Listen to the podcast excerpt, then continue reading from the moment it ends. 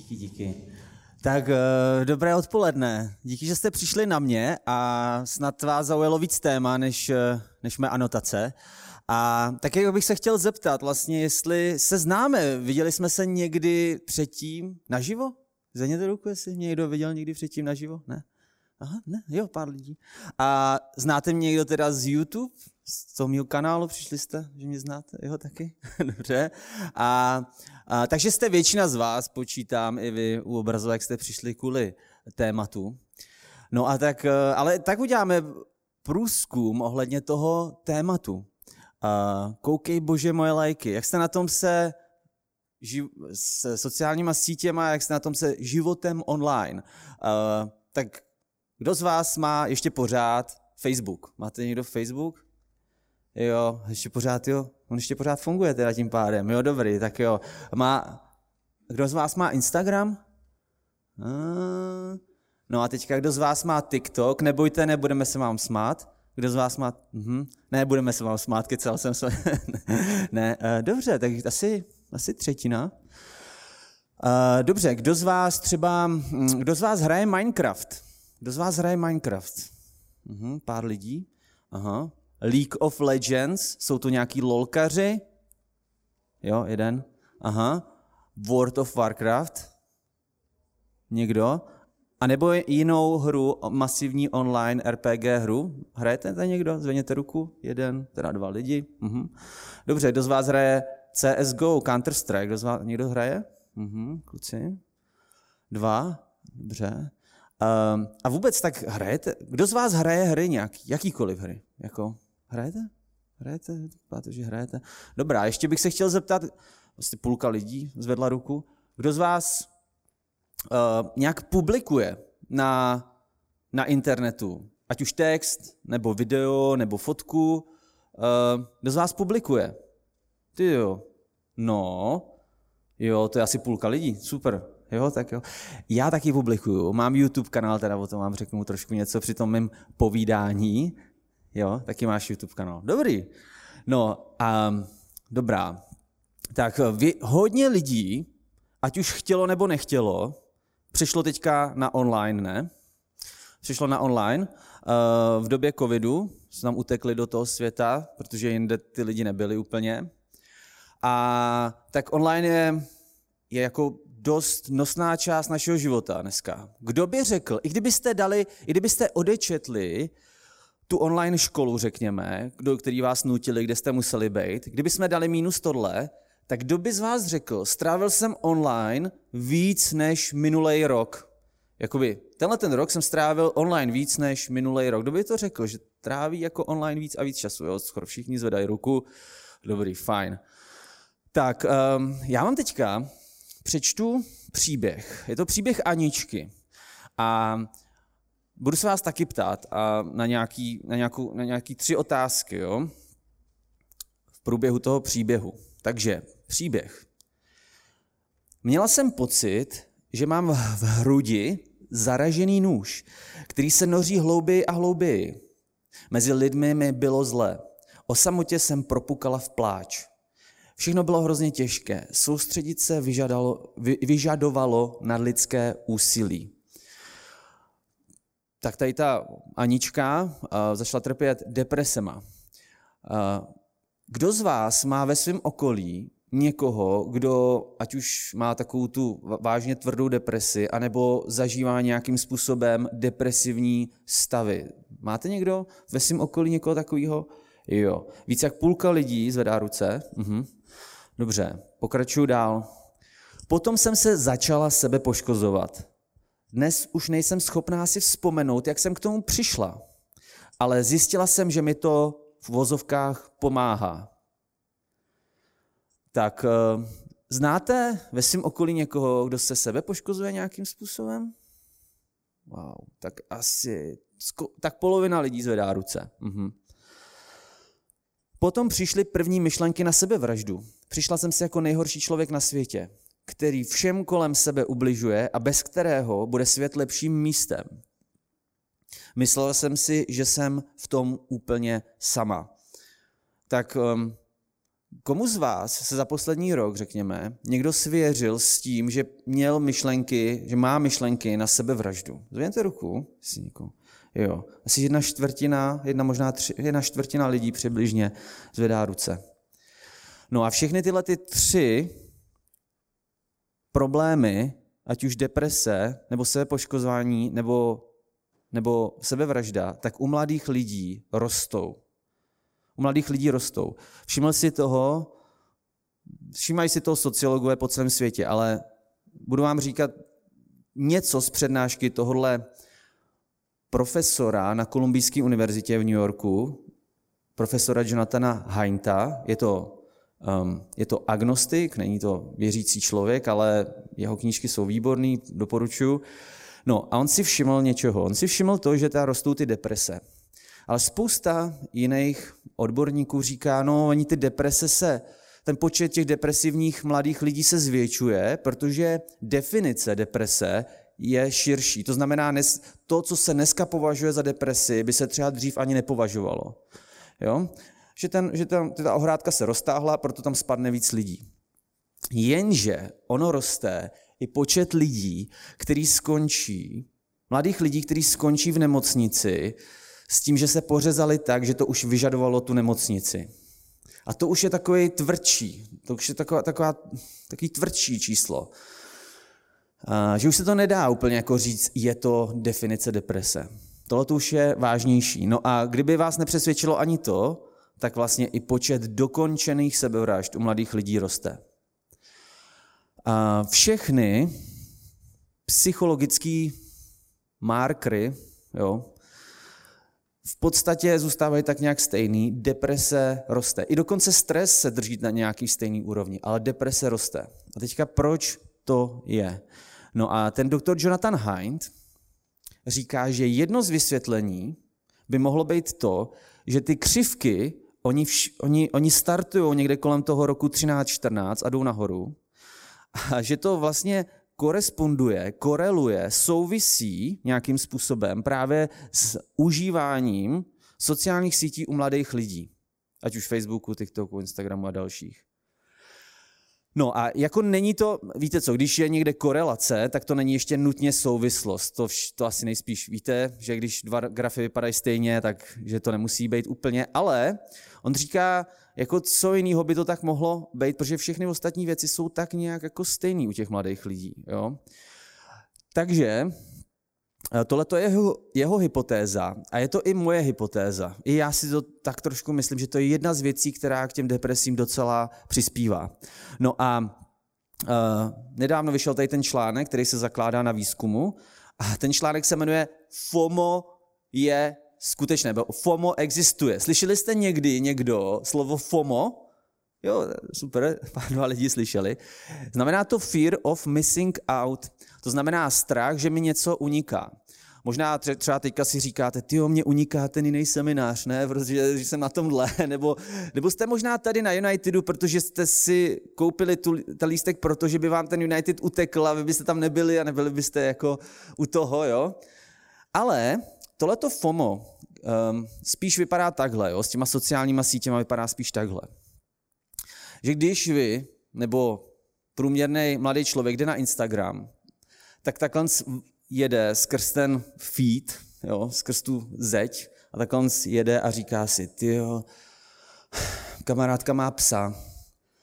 Mě rodiče psa nikdy prostě nedovolej, jako jo. My navíc žijeme v paneláku, jako no, a oni mají dům, tyjo, proč, proč nemáme dům, jako? Proč nám tady oprejskaný stěny, ona to tam má tak hezký, jo, jede dál a říká, ty už jsou zase na dovolený, ty ona s těma rodiči, ty rodiče ji berou čtyřikrát prostě za rok na dovolenou a k moři, já jsem u moře ještě nikdy nebyla. Pak jede dál a říká si, tyjo, ta, ona má tak pěkný tělo, takový tělo, jako já, jako já jsem tlustá a prostě takový tělo mít nikdy nebudu, jo. Jede dál a říká si, tyjo, všichni mají tolik kamarádů, ale já se cítím úplně sama, jo.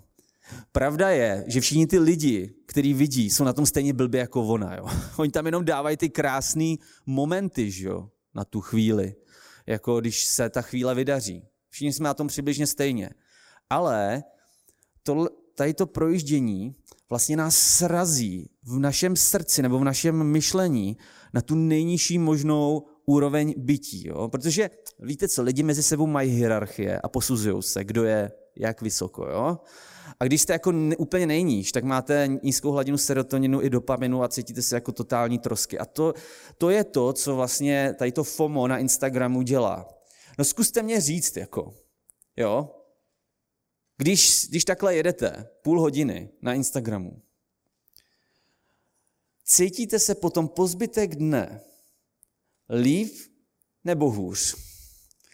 Cítíte se po zbytek dne líp nebo hůř? Protože na M I T dělali výzkum, kde dali lidi, lidem, kteří nikdy sociální sítě ne, neměli a dali jim prostě těch pár jako minut Brous, brousit na tom Instagramu a pak jim měřili jejich vlastně pohodu zbytek dne a ukázalo se, že jako ta, ta pohoda je horší, že to něco s náma dělá, jo, něco to s náma dělá.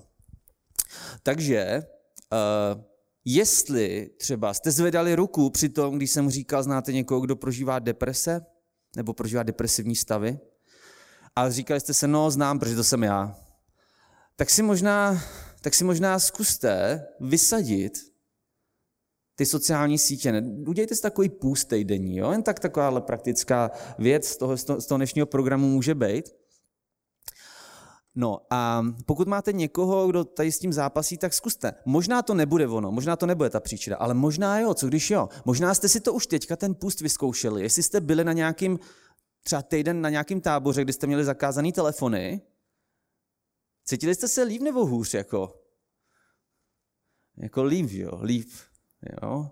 A, no, takže jako na některý lidi, nebo na, na všechny to nějak působí, ale na některý lidi, zvlášť třeba s jinýma věcma, které ještě do toho jdou, to může být fakt jako devastující. No, a, tak to je Jonathan Haidt a jeho, a, jeho hypotéza, že to způsobuje to, která je čím dál víc podle mě jako uvěřitelná. No a co s tím, že jo, co s tím? Jako můžeme prostě odejít do divočiny a být úplně od, od sociálních sítí, nebo si prostě pořídit pre, prehistorický mobil z devadesátek, jo, Nokia, jo, dvacet, devadesát, jak to bylo, šedesát dvacet, jo, a jo, tak proč, jo, já myslím, že jo. Na druhou stranu, víte co, ten internet je super věc. Uh, jinak teď se to ukázalo v covidu, že spousta věcí by bez internetu vůbec nebylo, jo? Byla aspoň trochu a jinak by nebyla vůbec, ale žijeme opravdu ve obrovské revoluci. Nikdy v dějinách lidstva nikdo nežil v takové revoluci, jako žijeme my. Ani jako ta nějaká bronzová revoluce, železná revoluce, možná k tomu má blízko ten knihtisk, právě protože to byla informační revoluce. Ale ani to, když se vy, jako vy, poprvé vyrobil motor, tak to nebyla taková revoluce. Internet je tu a je, a je to obrovská možnost. Jo? Je to jako miska, do které můžete, kterou můžete plnit čistou, pěknou, praměnitou vodou, anebo tam můžete nalejt lidské exkrementy, výměšky. A potom taky máte na výběr, co budete pít, že jo, z té misky. Jestli se napijete té vody, anebo něčeho jiného. Uh, fuj. No, takže víte co, mis, internet je médium a médium latinsky znamená miska. Takže ono, já bych řekl, kdybych, stejně, víte co, i kdybych po tomhletom úvodním povídání ohledně toho FOMA a tohle, bych vám řekl, tak víte co, odinstalujte si sociální sítě. Kdo z vás by to udělal? Jako, jako nikdo nejspíš, jo. A tak já si myslím, že to je, že vlastně ten problém, tak jak to říkal Ježíš vždycky, že jo, je v srdci, je nějak v nás, jo. A, no, a ta silverná, silver, silverná, stříbrná silver bullet, jo, stříbrná kulka, kterou se zabíjí ten vlkodlak, že jo, tady jako by ten normální kulky ho nezabijou, ale ta stříbrná ho zabije. Tak ta silver bullet, ta stříbrná kulka, je podle mě najít v tom všem smysl, v tom online světě, v tom, v tom, co online dělám, aby to mělo smysl. Doktor Jordan B. Peterson, psycholog, profesor, má titul z Harvardu a tak dál, je to docela kontroverzní psycholog, nicméně jako má odsezených tisíce hodin jako s lidma, kterým radil, jak se právě zbavit třeba deprese a tak dál. No a tenhle ten Jordan Peterson říká, pokud ve svém životě nemáš smysl, tak se tvůj život nestane neutrálním, ale stane se nesnesitelným utrpením. Jo? Když tvůj život nemá smysl, nestane se neutrálním, jak bychom možná čekali, ale stane se nesnesitelným utrpením. Nesnesitelným utrpením. Možná ne v čtrnácti, možná ne v šestnácti, ale řekl bych kolem těch dvaceti už skoro celku jo. Ve dvaceti pěti už je to průšvih a ve třiceti, pokud nemáte smysl, jste úplně nahraný. Jako zkuste mě říct, kdo z vás slyšel za poslední rok toto od svých jako vrstevníků, jo? Já mám pocit, že život nemá smysl, že to je prostě jako je taková nějaká, nějaký krysý závod. Um, já nevím, proč žiju. Kdo z vás to, kdo z vás to slyšel za poslední rok? Já jsem to slyšel několikrát. Ty jo, asi půlka, možná i přes půlku lidí zvedá ruku. No, já bych řekl, jestli jsme v nějaký krizi, tak to je taky ta covidová, jo, ale jsme vlastně v krizi smyslu. Chybí nám jako lidem smysl. Mladým lidem zvlášť chybí smysl. A tak a Peterson to říká celku jasně. No a víte co, průšvih trošku je, že pokud si člověk nějaký smysl nevybere, nevytyčí, tak mu ta společnost nějaký smysl dá a on ani nebude vědět, že podle něho žije. Jo, ať už to bude nějaký trend, nebo, nějaký, nebo reklamy mu dají nějaký smysl, prostě, nebo rodiče, nebo kamarádi, někdo mu ten smysl dá a je otázka, jestli to bude dobrý smysl nebo špatný. No a tenhle ten, tenhle ten uh, autor postmoderní literatury, on už nežije, jmenoval se David Foster Wallace a byla to velká superstar v Americe. Los Angeles Times o něj napsali, že to byl nejvlivnější uh, nejvlivnější spisovatel za posledních dvacet let. A on při takovém tom proslovu pro lidi, kterým, kterým, který graduovali, dostávali vysokoškolský titul, byli jste na nějaký takovýhle jako slavnosti. Jak se to tomu vlastně tady v Čechách říká? Jak? Promoce, děkuju. Jo, já jsem to sám jako zažil, jo, ale už si to nepamatuju. Tak kdo byl na promocích někdy? Wow, jo, dobrý. No. A, a měli tam nějakou řeč k vám? Měli nějakou řeč? Řík, mluví se tam, jo.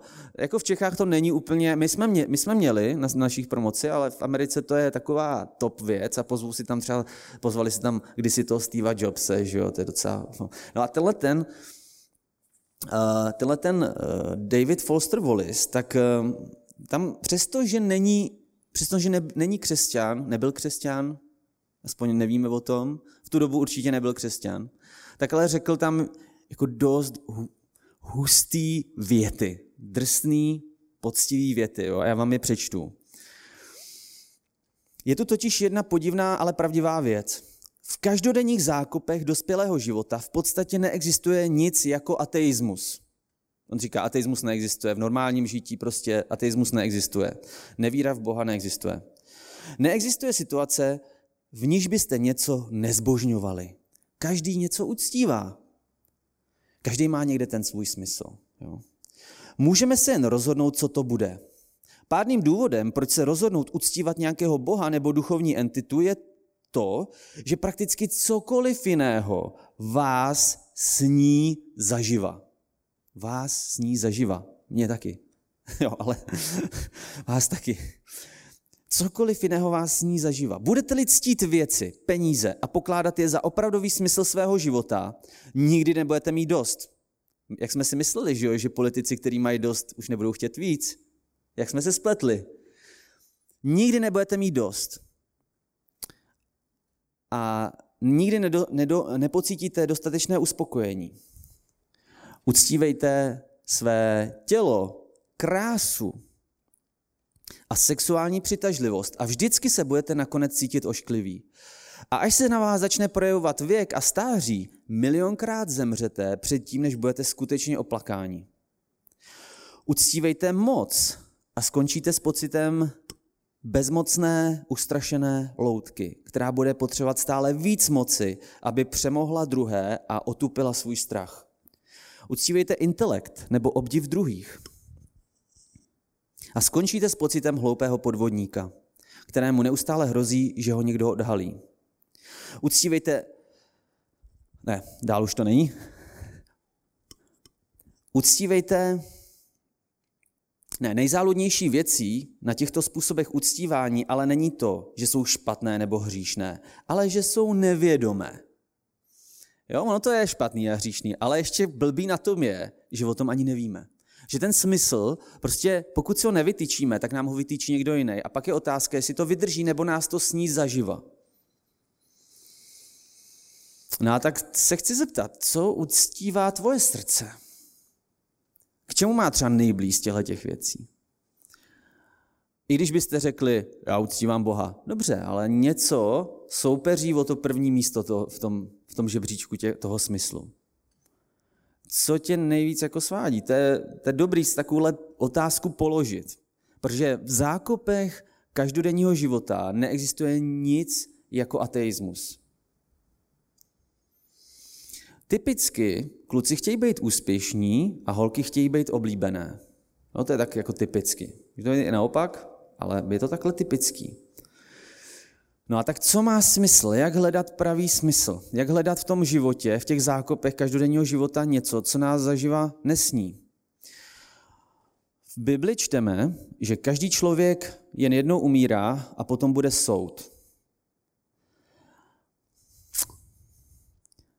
Kateřina Lachmanová v Plzni měla program, měla seminář taky, já jsem na něm byl, protože ho měla hnedka po mně, ale stejně bych na ní šel. A ona, ona měla v podstatě to hodně podobný téma, jako mám dneska já.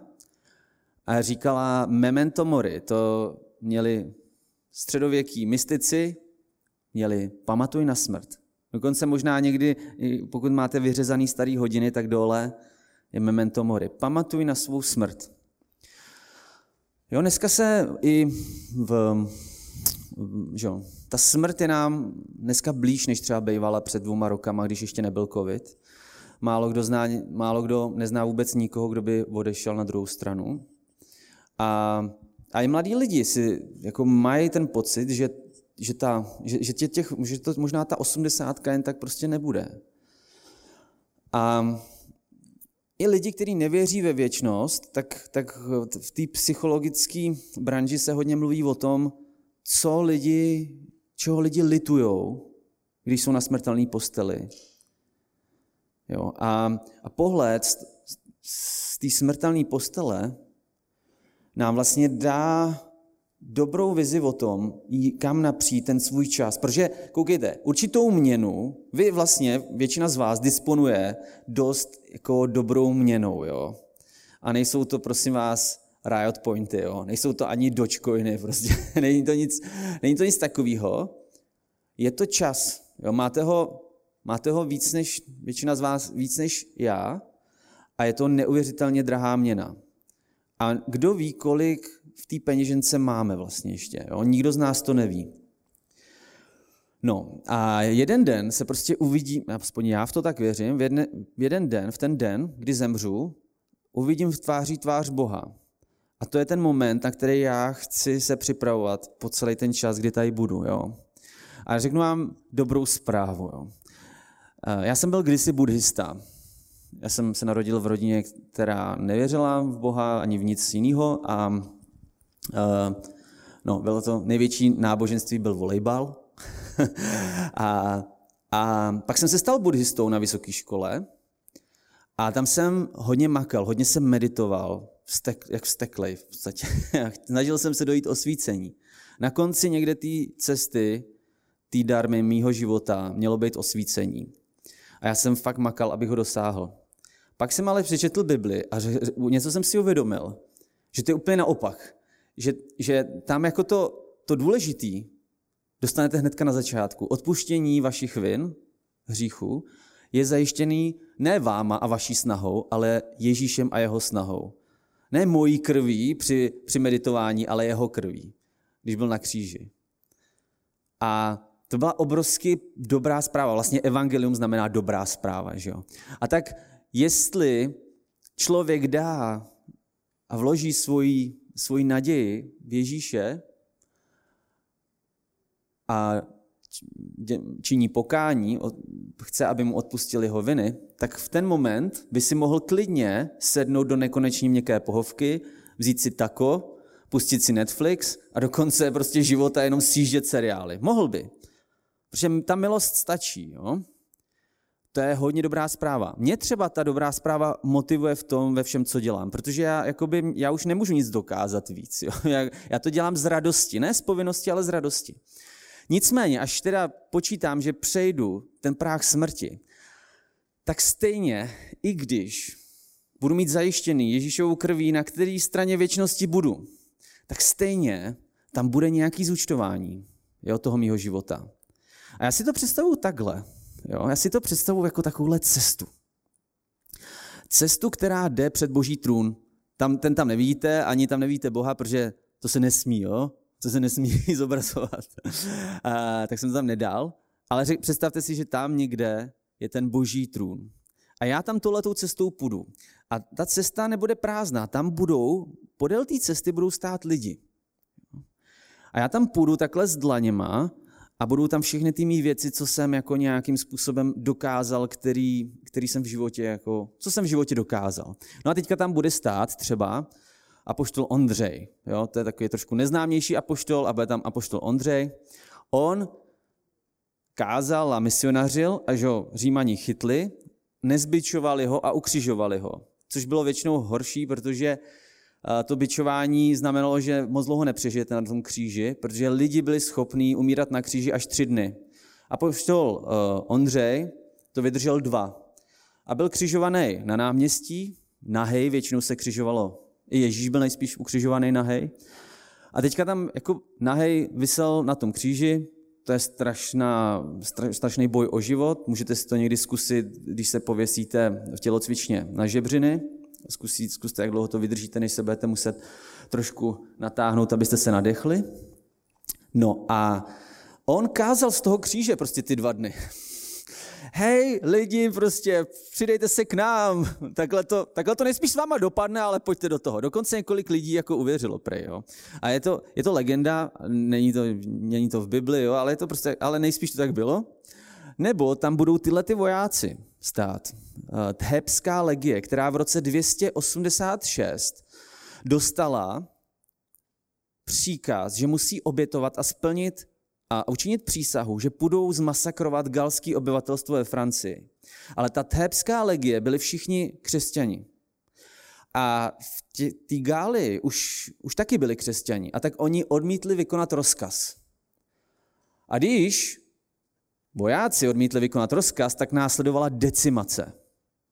Slyšeli jste někdy decimace? Víte, jak to fungovalo? Každýho desátýho, jedna, dva, tři, čtyři, pět, šest, sedm, osm, devět, deset. Mrtvej. jedna, dva, tři, čtyři, pět, šest, sedm, osm, devět, deset. A takhle vedle vás umírali vaši kamarádi, který, se kterými jste strávili většinu života. A pak vám dali na výběr. Opravdu nechcete uslech, uposlechnout? A oni řekli ne. A tak jedna, dva, tři, čtyři, pět, šest, sedm, osm, devět, deset. A takhle pořád, až ji rozsekali úplně celou prostě. Nikdo z těch tisíců mladých kluků prostě nepřežil. Protože nechtěli zabíjet svý bratry a sestry, nechtěli masakrovat, masakrovat civilní obyvatelstvo.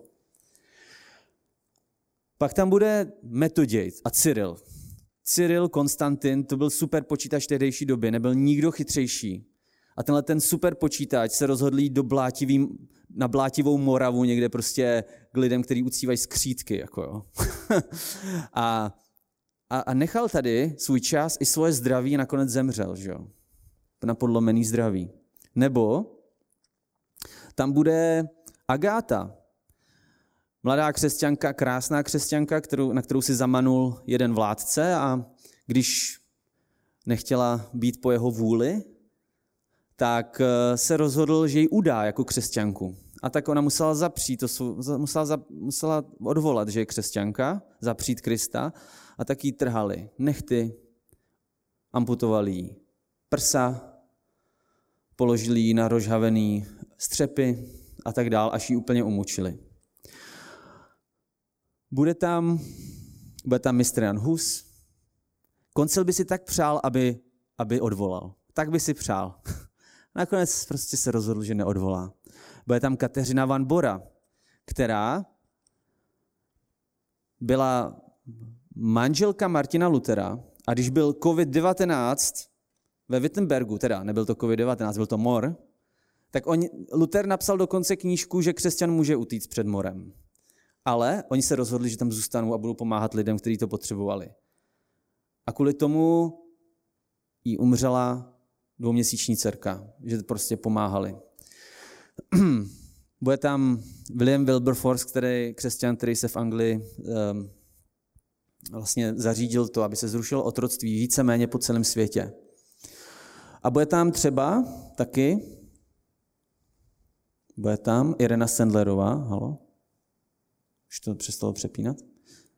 Jo, Elena Sendlerová, um, sestra, Polka, katolička, která se svým podzemním hnutím za druhé světové války zachránila dva a půl tisíce dětí z varšavského geta. Pašovali je s kanálama, házeli je přes tři metrů vzeď,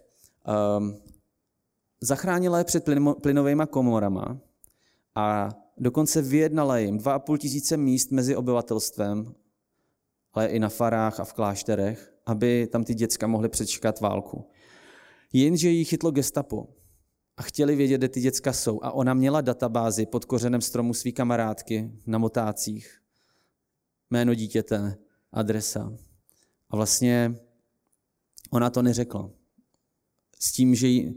Ona nechtěla ani říct, trošku to celý ten příběh tajila, včetně i toho, co jí to gestapo dělalo, ale jednou se prořekla, nejspíš jí lámali kosti od... od od prstů na nohách až po stehní kost. A ona to neřekla. A dokonce přežila, ona potom nakonec utekla, pomocí těch svých kamarádů utekla, přečkala konec války, dočkala se docela vysokého věku, umřela někdy v roce dva tisíce něco. No a teďka tam jako budou tyhle ty lidi. A, a my tam půjdeme, jako jo. Já tam půjdu, já si to představuji, že tam půjdu s těma, s těma věcma, který jsem dokázal já. Jo. A to bude ten očistec, rozumíte? A já takhle tam půjdu a přejdu před toho Boha a řeknu, koukej Bože, moje lajky. Chápete to? Chápete to? Nebo řeknu, hele, mám čtyři tisíce sledujících na YouTube. Nebo, hele, mám deset Victory Royale ve Fortniteu. Chápete to, že to vlastně nic není? Že to nic není. A tak co vlastně něco bude? Co tam budeme moct mít v těch, v těch rukách? Co něco bude znamenat? No to, co Ježíš říká celku jasně. Říká dvě největší přikázání. Miluj a miluj. Jo? Láska k lidem, láska k Bohu. To překoná hranici smrti. A já si myslím, že i v těch počítačových hrách se dá dělat společní zážitky. Že jsou věci, které se i online dají dělat. Že se Instagram se dá se dá využívat, k, i četovat, k tomu, že prostě pomáháte druhým v jejich psychických problémech. Dá se dělat spousta věcí přes ten internet, který mají, ve kterých je ta láska. Je tam ta, i ta láska k Bohu. Je tam i ta láska k lidem. Ale ne všechno. Ne všechno. No a tak bych vám ještě chtěl ukázat jednu takovou perspektivu. Jo, půjdu tamhle.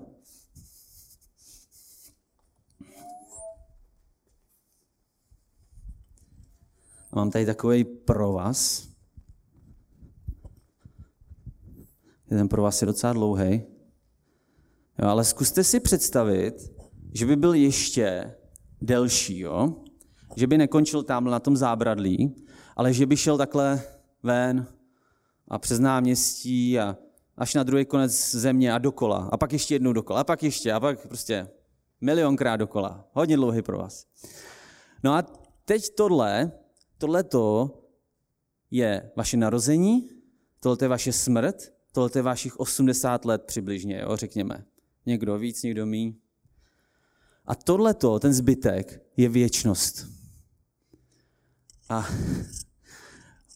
hodně lidí dělá to, že se zaměřuje tadyhle na to, že jo, včetně mě. Prostě děláme to normálně, přirozeně. A někdy za váma někdo přijde a řekne, hele, udělej tady to rozhodnutí takhle, protože to bude mít hodně velký vliv na tohle. Jako. Ale co tohle? Co ten zbytek? Jo, já vám dám příklad. Já jsem vystudoval geodézii, Dělal jsem geodézie pět let, mohl jsem už tu chvíli mít tu kulatý, kulatý razítko, abych se mohl osamostatnit a tak. A já jsem, přišla nabídka, že bych mohl jít dělat lektora do škol a pomáhat malým dětskám se šikanou a s drogama a, a s dalšíma problémy, které zažívají. A já jsem tehdy se rozhodl, že do toho jdu, přestože jsem nevě, neměl ani jako na to peníze, prostě neměl jsem domluvený školy, nikoho jsem neznal, nevěděl jsem ani úplně, jestli mi to půjde, jo. A tehdy jako spousta mých kamarádů, včetně mých rodičů, mi říkalo, hele, ale Petře, to si jako dobře rozmysli, když to uděláš, tak to hodně ovlivní tady ten jako, tohle to všechno to ovlivní, jo, tady to rozhodnutí. A já jsem říkal, ale vy to nechápete, tam ještě tohle prostě, tam ještě tohle všechno. a a to, proto já chci žít, proto já ten svůj čas chci zaměřit.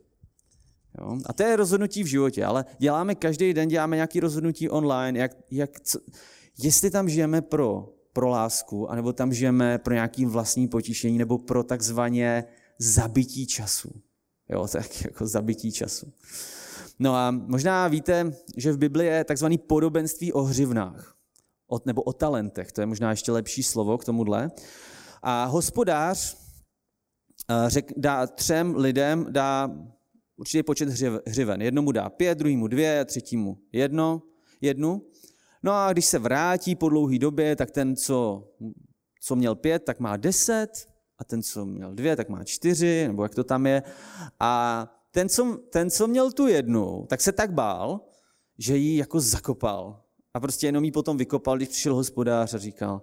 A ten hospodář ho pěkně sjede, protože to jako nevyužil. A on ho, a víte co?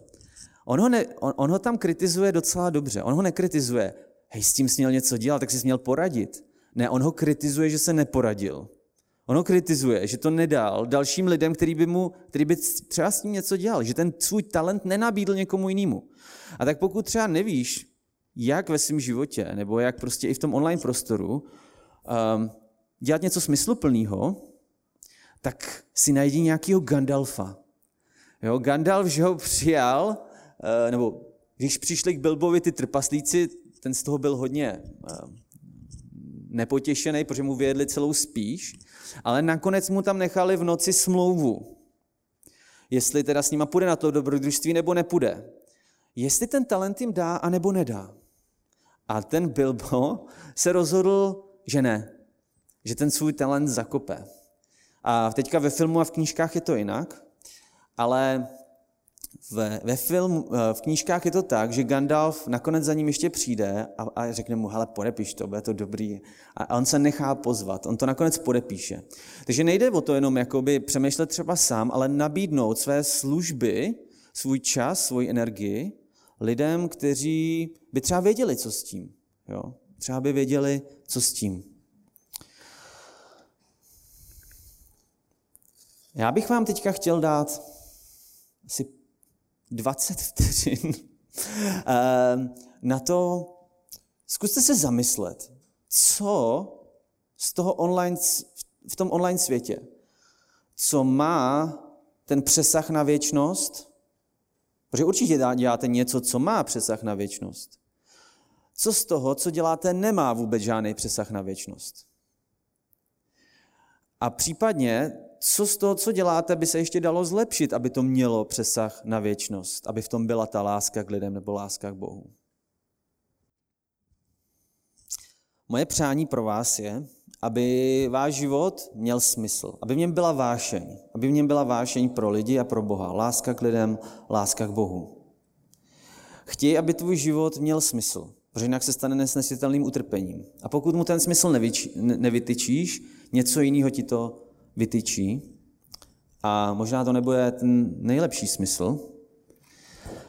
uh, protože já to vidím tak, že se jednou sejdeme tváří tvář s Bohem. Jo. Trošku vidím tak, že toto jo, je pří, příprava na svatbu, tady ta žlutá část, tady na tom předělu je ta svatba a tohle to je jako jsou ty líbánky. Jo. a, a tak teďka vlastně jsme v, přípra, v té přípravě na svatbu. Už jste se někdo připravoval na svatbu? Byli jste, jo, připravovali? Docela, docela frčák, co? A, a je to důležitý, protože pak, pak vlastně z toho, z toho jakoby potom ta svatba žije a, a potom z toho žije i ten zbytek toho, um, toho manželství. Aby jsme potom, až přejdeme jednou před Boha, neslyšeli takovýto ty líní služebníků. Jsi to zakopal všechno. Tvůj život neměl smysl. Ale aby jsme slyšeli to, co slyšejí ty lidi, co ty hřivny, co s nima něco udělali. Slyšeli, výborně, dobrý a věrný služebníku. Byl jsi věrný v mále, svěřím ti mnoho. Vejdi v radost svého pána. A to je, to je moje modlitba i za vás, za vás ode mě. A poprosím teďka Vítka, aby mě odbavil. Poprosíš Vítka, aby ti poděkoval. Takže já děkuji Petrovi Kadlecovi za čas, který nám dal.